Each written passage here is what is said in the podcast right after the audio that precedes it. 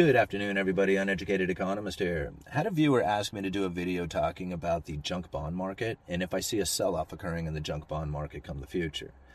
Absolutely. At some point, we are going to see a sell off in the junk bond market. We are going to see those yields begin to rise and the bond prices fall dramatically.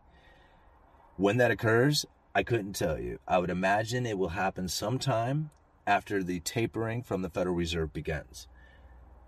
Now, if you're not familiar with bonds, I'm going to try and explain them very simply. If you can imagine lending your money to the United States government, and if you lend your money to the United States government, they're going to pay you an interest rate. That interest rate that it pays is called the coupon rate. So when you lend your money to the government, you are buying a bond. That bond is guaranteed to pay you an interest rate. That interest rate is that coupon. So if you can imagine a series of coupons that you could tear off at the bottom of a bond, like this is the bond, there's a face value to it, there's a series of coupons at the bottom. You tear those off, you can go and cash them in once a year. That's what it's yielding you. Whatever that interest rate is, that's the coupon rate. There may come a time when you want to sell that bond. There may be an investor out there who says, I really, really want that bond. And you say, Well, how much are you willing to pay for it? He says, I'm willing to pay you a premium. That is where the yield comes in. See, the coupon rate never changes, but it is going to pay the investor the same. However, if I sell it to the investor for a profit, that means what this bond is going to pay him would be less than it's paying me. So the yield to him is now less than the yield to me because I'm selling it for a profit. That's why yields work inversely to price. If the yields go up, the prices go down. If the yields go down, the price goes up. So that's why you see the number in the yield being differently than the coupon rate of the bond. The coupon rate doesn't change. The yield is different according to what the bond investor is purchasing the bond for. So that is the most complicated part of a bond. Like once you understand that, then it makes the rest of the whole bond market seem very easy. So now that you understand that this is an item that can be sold, the reason it can be sold back and forth is because it has an interest rate that it pays. The investor is looking for that interest rate. Right now, the investor is like, man, where can I find an interest rate? Where can I find it? And they're like, right there. I can buy it in these bonds. Now, unfortunately, the price of the bonds have gone up so much on these 10 year treasuries that the interest rate that it pays is like 1.2%. Not that the bond pays that, that's what the investor will get for yield after they have purchased the bond. So if you are going to lend the government some money, if you were back in like say the early 80s and you lent the government money, right? Your uncle lent gave you inherited whatever happened, you ended up with a million dollars. And you took this million dollars and you bought 10-year treasuries with it. Back in the early 80s, you would have collected a hundred, a hundred and fifty thousand dollars a year in interest payments coming from those US treasuries.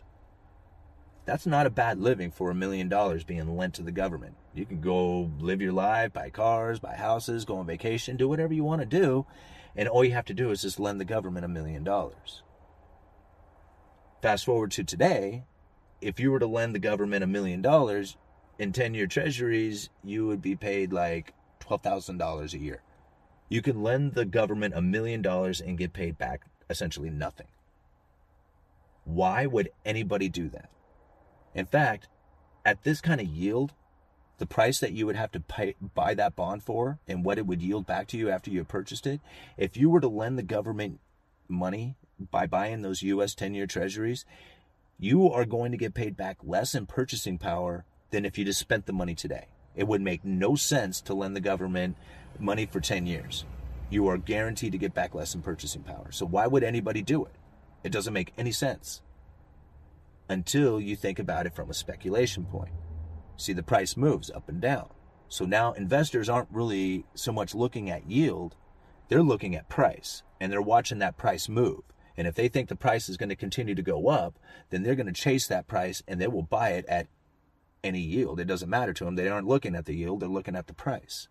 Does that make sense? See, back in the day, back in the early 80s, if you were to buy gold, and back you know, anytime throughout history, they kind of said this up until just, you know, in the last few years once we started hitting the, the lower bound. But the bond investors, the see like the difference that I see between investment and speculation. When you buy gold, when you buy Bitcoin, when you buy these things, you are speculating. When you buy a bond, when you buy a dividend paying stock, when you buy a rental income, you are investing. You are expecting to get some sort of return for putting the money out there. So there's a difference between speculating and investing. A lot of people mix that up and really if you look at it in as two separate things, then it makes, you know, it makes the whole idea seem a lot easier. Especially when looking at bonds because originally when you were purchasing gold, you were speculating that you were going to be able to sell that gold to the greater fool. Like at some point the price will go up and you'll sell it off. Now, bond investors would say that gold is a dumb asset. It just sits there, doesn't pay you a yield, doesn't have any kind of interest rate, doesn't pay you any kind of dividend. It's just a piece of something that sits there that you're intending to sell. Well, bonds are now speculation because the yield that it pays means that by the time you get paid back, you will have lost your purchasing power. So why would you buy it? Because you in, you are thinking or anticipating that yields are going to continue to go down into the future, which means the prices go up and you will be able to sell that bond for a profit. You are now speculating in the market. So now bonds have become a speculation the same as gold. There's really no difference between the two. At least from that kind of point of view when we think about the junk bond market. So the investor who is actually looking for yield no longer finds that yield in the safe, secure asset of the U.S. Treasuries. They now have to search out ever riskier places to try and find that yield, to get that steady income, to get that higher interest rate. See, back in the day, you could lend your money to the United States government and get paid, you know, $100,000 a year. Today, you only get $12,000 a year so those type of investors want to find somewhere out there to go, and that's why they are finding it in those junk bonds. Now, the more the appetite grows for this yield and they go into those junk bonds, the more people start to buy, then the prices go up and the yields begin to fall, right? Supply and demand. The more demand goes in there, right, prices go up. So here's the situation with it is that the spread the difference between U.S. Treasuries and those junk bonds, which used to be a lot. Like you would lend your money to the U.S. Treasury or to the U.S. government and you were guaranteed a return. Well, the risk on it is very low. You lend it to the corporation, the risk is really high. So there used to be a very big spread between the two. Well, that is shrinking. It's getting closer and closer. So the risk that people are willing to take on is getting ever more risky. And the return, right? The reward is diminishing. And it's turning more into a speculation because they're no longer chasing the yield. They're starting to chase the price, which is a very dangerous place to be because these corporations may not be able to pay back the bond. Which means that if they cannot roll that debt into new debt, then they have to start defaulting, selling their stock, laying off their people, or something. Right? Default is the last option, actually. I said it first, but it's really the last. So this is the situation that I feel that junk bonds are coming into. Is that the moment that these interest rates begin to rise, like once the Federal Reserve says, okay, we're going to back off on our quantitative easing program, and the investors say, well, if we don't have the guaranteed buyer of the United States government, the Federal Reserve, buying the United States government debt, if we don't have that guaranteed buyer, the investors may be like, well, you know, we're backing out. And we don't really want to play this game unless they have a bigger yield to it. So this is where you start seeing the prices drop and the yields start to rise. If this happens, then the yield starts getting closer and closer to those junk bonds. The investors don't want to t- touch the junk bonds as they would be safer to be in the in the United States Treasury. Does that kind of make sense? I hope I got that right. Now, this is really where I feel that the inflation deflation scenario starts to take place. Because if you think about what is inflation, inflation is the expansion of money and credit. Prices are the result of inflation. So when you see like the quantitative easing programs taking place, when you see people taking out a lot of money to buy homes, cars, just expanding, that's taken on ever increasing amounts of debt. That's expansion of the money supply, this ever increasing amounts of debt. The moment that that starts to contract, then you start seeing a slowdown. That's the deflation taking place.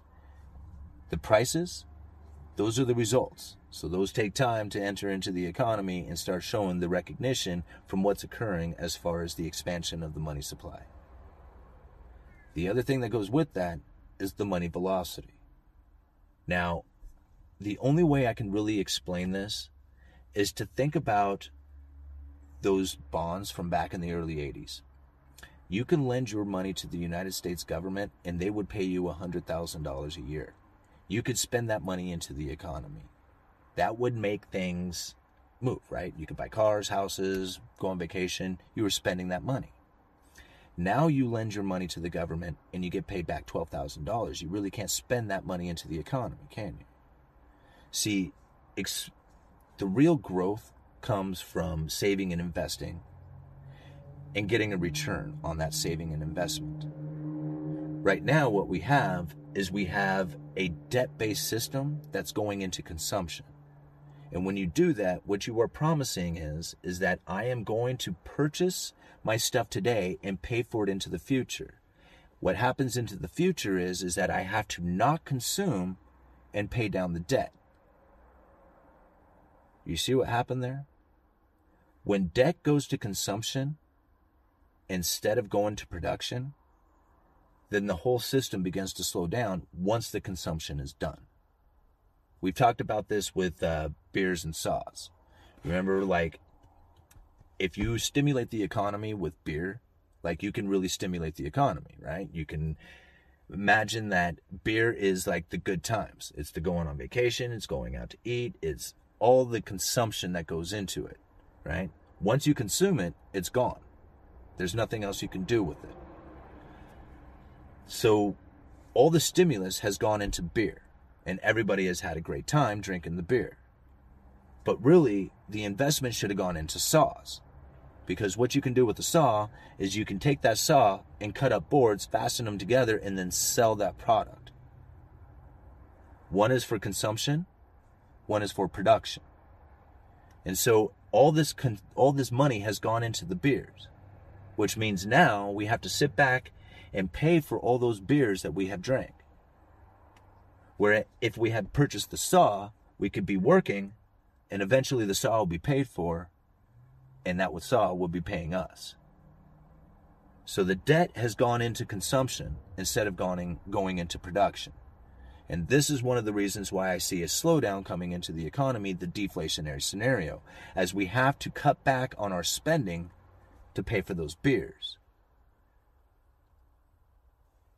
You see where I'm kind of coming from? They want to do the infrastructure program, they want to do all that other stuff. That's going into saws. It's a little too late as far as I'm concerned because we have so much money that has been spent on the beers.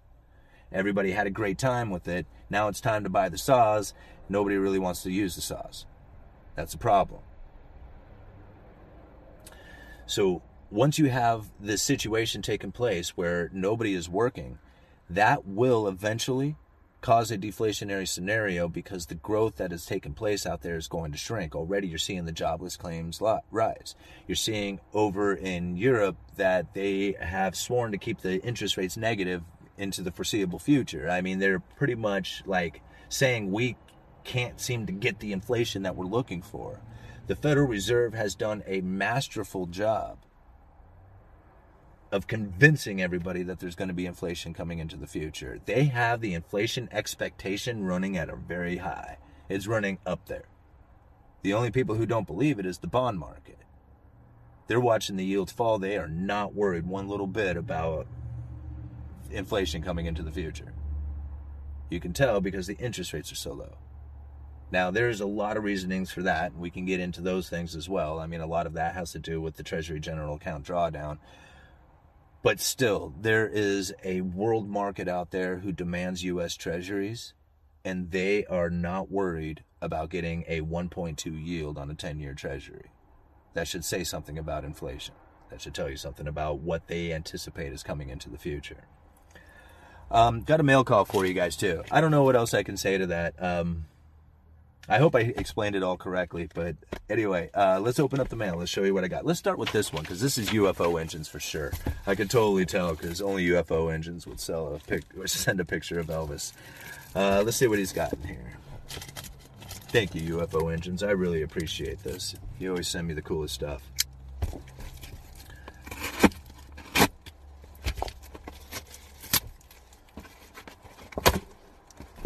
Oh, cool. All right, a bunch more postcards. Very cool. Oh, wow. It's a bunch of stuff.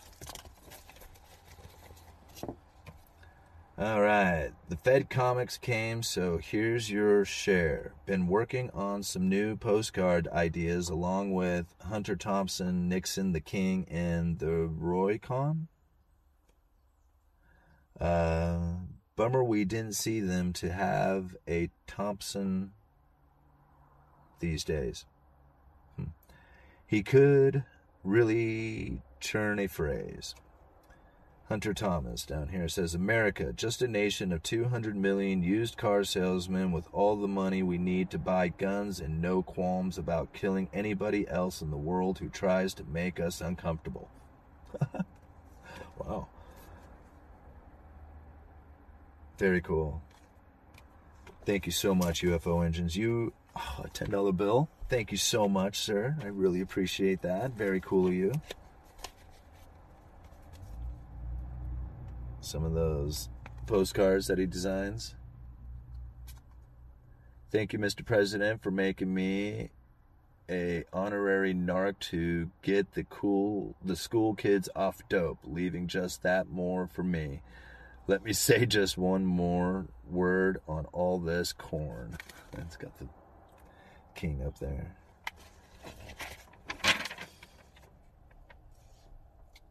They say when you are sending your screenplay off to get rejected, never put any pictures on the cover, but it could help myself. Pictures make them mad. Very cool. It's, uh, it says Will Smut, Lord of Wing, Lord of the Wing. I tell you, UFO engines. I mean, he's he's pretty interesting. Some of the stuff. The story of the Federal Reserve System. Oh, bro, thank you so much. All right, on. Oh, I'm looking forward to reading this. Very cool. What it says The story of the Federal Reserve System. Once upon a dime, a story of interest in supervision, the story of monetary policy. These are right on, bro. What is an economy? Explore wants and needs, goods and services, and other important parts of the economy. Man, this is bad. I love it. I can't wait to read through this stuff and see what they have to say inside of it, man. That is just right on. I very much appreciate it. Uh, where was the other one? Oh, here we go. And thank you for the $10 bill, man. That's really cool you. Uh, let's see. So, this one is from. Um, I don't know what. I'll just say Jay from California. You know, you'll recognize what you're sending.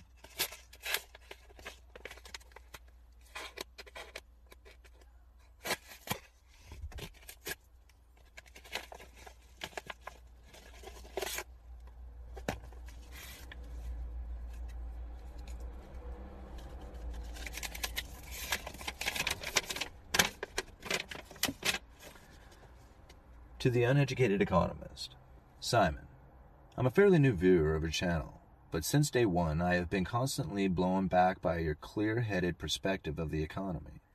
You have quickly come one of my lead sources of unbiased, easily digestible information on current and future markets. By all accounts, I would consider you very educated economist. Please continue to do what you do. A small token of my appreciation. Here is some real currency. If you haven't caught wind yet, look briefly into the recent supply chain breakdown of the meatpacking industry. I came across a few interesting videos on YouTube. I'm not extremely versed in economics, but it seems questionably similar to the tightening of the lumber industry. Anyways, thank you for sharing your perspective. I've learned a lot. Sincerely, Jay. P.S. I'm a realtor down in California and balk at the thought of attempting to buy a home in the current market. If you ever have any questions about investing in real estate, mortgage programs, or leverage strategy, I've attached my card. Please feel free to give me a call or shoot me an email. No strings attached. It's the least I can do for the knowledge you've already shared with me. Take care, Simon. Thank you, Jess. J- Jay. Um, I'm sure that you probably are cool with it since you uh, since you have a real estate company and you advertise.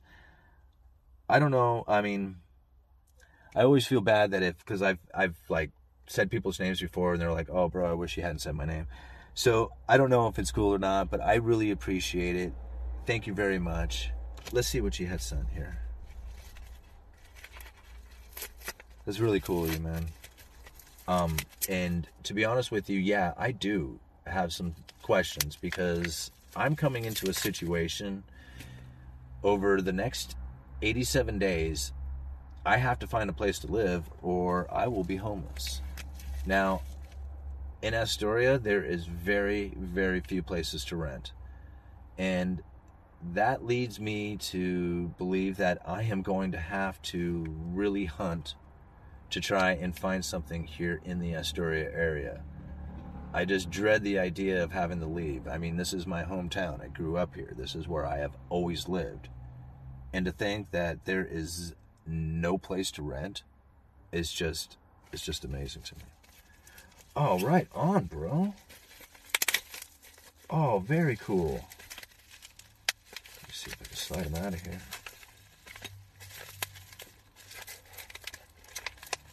I'm keep them in the plastic there. All right, on, man. He sent me two silver eagles. Very cool. What are they? 2021s. Awesome. Awesome, man. You guys always treat me so well. You know? I can't I can't thank you enough. I just passed 75,000 subscribers too. And I remember when I hit like 7,500 subscribers, I thought, man, I have built up a channel that has 7,500 subscribers and now it's at 75,000. You know, I don't know what to say. Like, I mean, I know a lot of people are like, you know, it's like all the dedication and hard work and putting in the videos and stuff like that. And to me, it was, it wasn't something that I was intending on doing. It wasn't even like building a YouTube channel on economics was not even something that I was intending on doing. I certainly was never expecting that I would ever be invited to go and speak at a seminar. I mean, to think where this channel is going, what are, where it's taken me, what it's done for me. I mean, it's amazing. Like, there was a time in my life thinking that I was going to be homeless in 87 days would have my stomach just absolutely turning. I wouldn't be able to sleep at night. But thanks to you, the viewers, thanks to the YouTube, you know, the the rev I can't I can't thank you guys enough. I mean you make my life so much better. And I can't tell you how much I appreciate it. Like you know, you, you hear those stories of people who are forced to move and, you know, they they talk about like their kids are, are bummed because, you know, they had to move all the time. My kids are excited. Like they're looking forward. They're asking like, can we get a house with a yard? Can we get a house with, you know, they're asking about all the cool things they want for, for the house that we're going to get. And I'm like, yeah, sure, kid, if we can find one. And it's not about the money for me. Like it's not, it's not, it's just no place to rent and that is scary. That to me is a scary, you know, situation because like I don't want to leave Astoria. This is my home. This is where I grew up. This is where I've lived my entire life. So, anyway, sorry to go off like that. Uneducated economist. You guys let me know.